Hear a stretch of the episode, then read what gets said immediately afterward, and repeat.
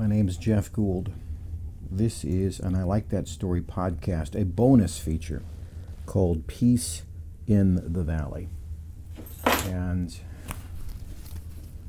today's topic is about tomorrow. Tomorrow does not belong to you. Well, as I've said before, uh, these podcasts are a little bit off the beaten path of my normal podcasts. I am doing them in my shop, uh, in particular next to my wood stove. Uh, I like the smell and sight and warmth and sound of a wood fire. In my shop is a place I come to relax. Relax. I have a cup of coffee in the morning, and I sit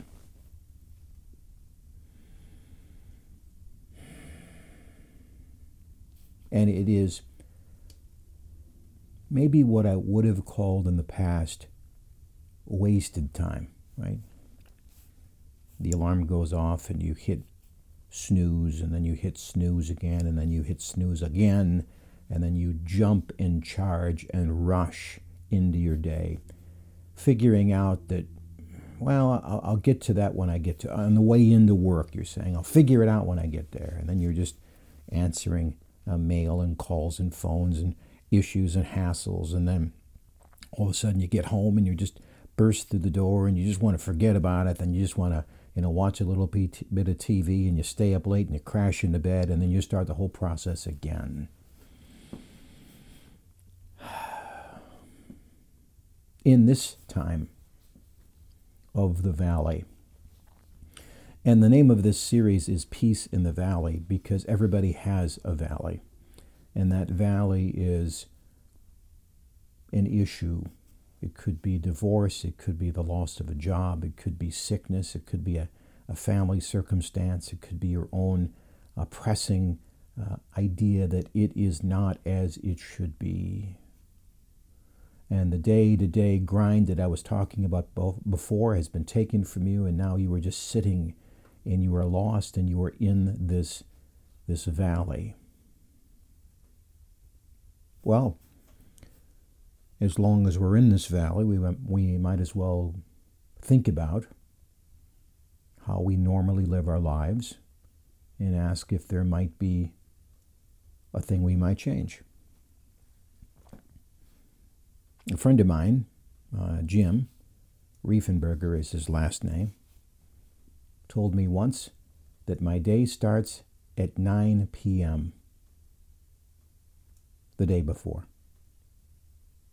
He said, I get up early because I have clients to meet with, and I do not give them my best if I am not well rested. So I start preparing for today, yesterday, and it starts at 9 p.m. Hmm. That sentence helped me understand that much of my life was taken from me as I pursued empty tasks of watching nameless shows or issues on TV that were entertaining, but also some ways disturbing, and I would they would cause bad dreams and anxieties that I didn't need. So I finally just decided that uh, TV was not my friend, that it was in fact my frenemy, as my daughters would say. It looked like a friend, but it really was causing me issues and taking time from me and taking relationships from me as well. Because while I could have been talking to members of my family, I was instead focused on this, this TV. So, at any rate, that was one of the steps that allowed me to, on a daily basis, get up at 5:30, well rested, come into a place of quiet like this place here, and just be. And then I could look into my day and I could figure out what was in it for me, what issues faced me today, what fears were ahead, and I could give those fears away to God and let him take care of that and then I could just do just do my 3 or 4 or 5 things and then I would be done. And then what I was supposed to do today, I did. Today is where you live, not tomorrow. Tomorrow is none of your business. That's our focus here.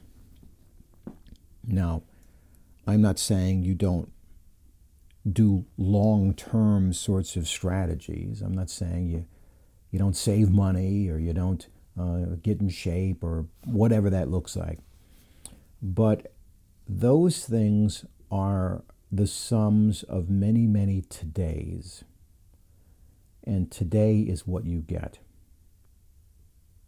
And let go of tomorrow. Tomorrow, others will say, This will happen, or this will happen, or this will happen. And if you spend too much time listening to those people, they will steal some of the peace that you were supposed to have today and replace it with anxiety, and then they will steal your day from you. Now, uh, in this valley that you and I might be in, we know that this is real. But as we look back, we can also see that many times people predicted valleys for us that never materialized. When I was a kid, and maybe it's still out there, there was something called the doomsday clock. And you can imagine being a kid, like I was like in fifth grade, and the teacher talked about this clock that was put together by world scientists that said that when it struck midnight, there would be nuclear Armageddon as the Soviet Union and the United States would launch missiles. I remember him saying that, yes, the Soviets had enough nuclear bombs to destroy the world's population nine times over. And the United States only had the ability to destroy the world's population five times over. But then he said that our nuclear missiles were better aimed, so we might have a more efficient calculus. Hmm. It was not comforting. The thought in 1950 was not if there was going to be World War III, it was when there was going to be World War III. And it was absolutely certain that it would be before the turn of the century. Now, it could happen. I'm saying that it didn't happen. There was supposed to be a nuclear winter. There was supposed to be another ice age. This was other things that were predicted.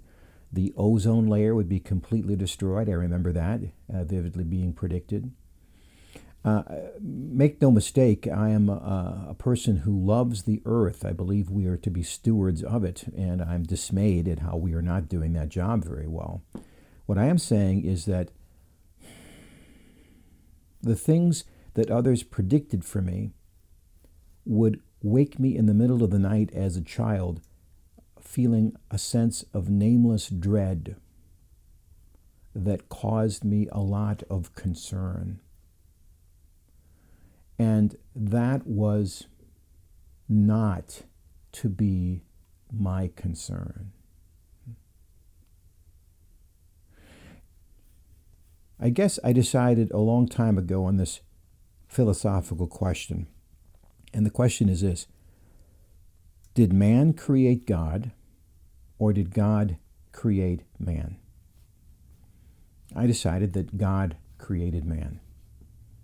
And then I decided to stay in my lane and do what was available to my limited capabilities and allow him to do what was his, his infinite capabilities.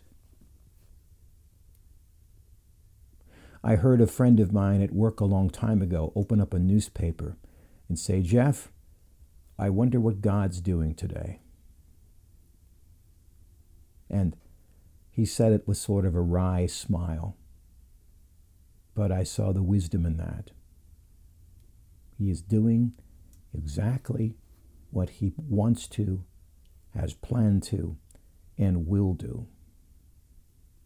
And all that's left for me to do is to live in today. When we don't live in today, we we steal from today.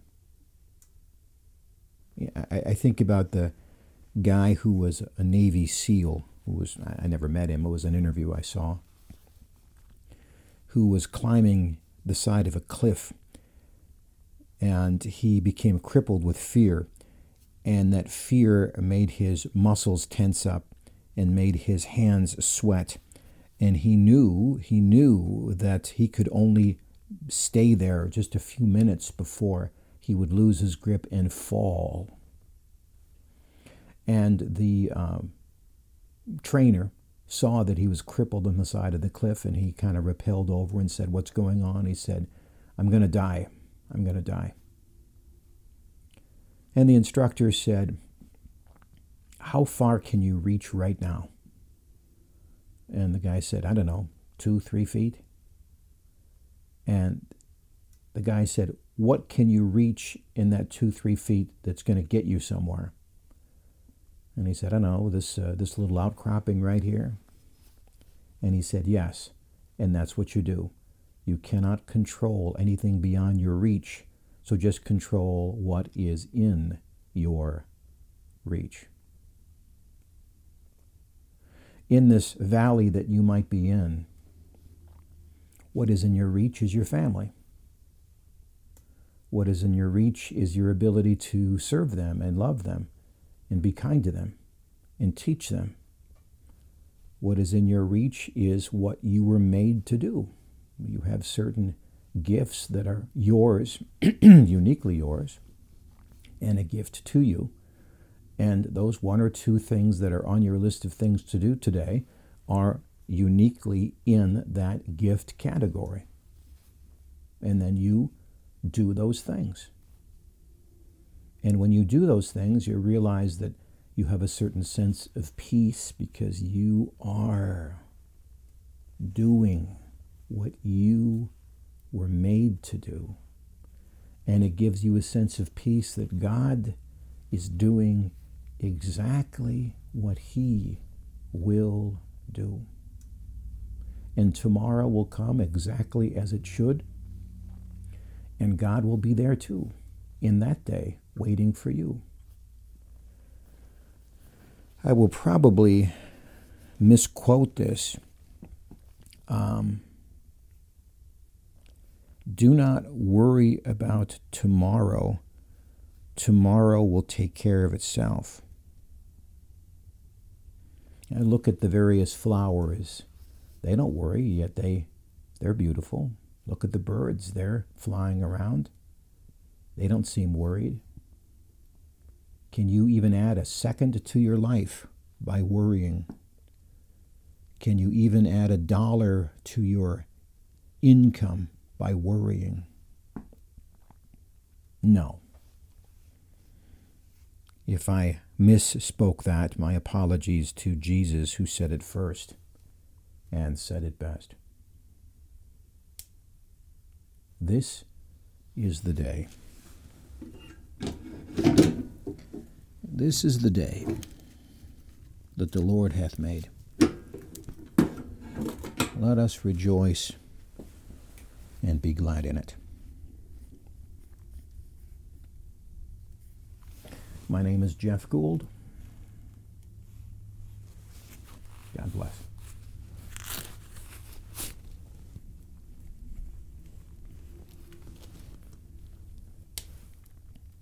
This podcast is a part of the C Suite Radio Network. For more top business podcasts, visit c-suiteradio.com.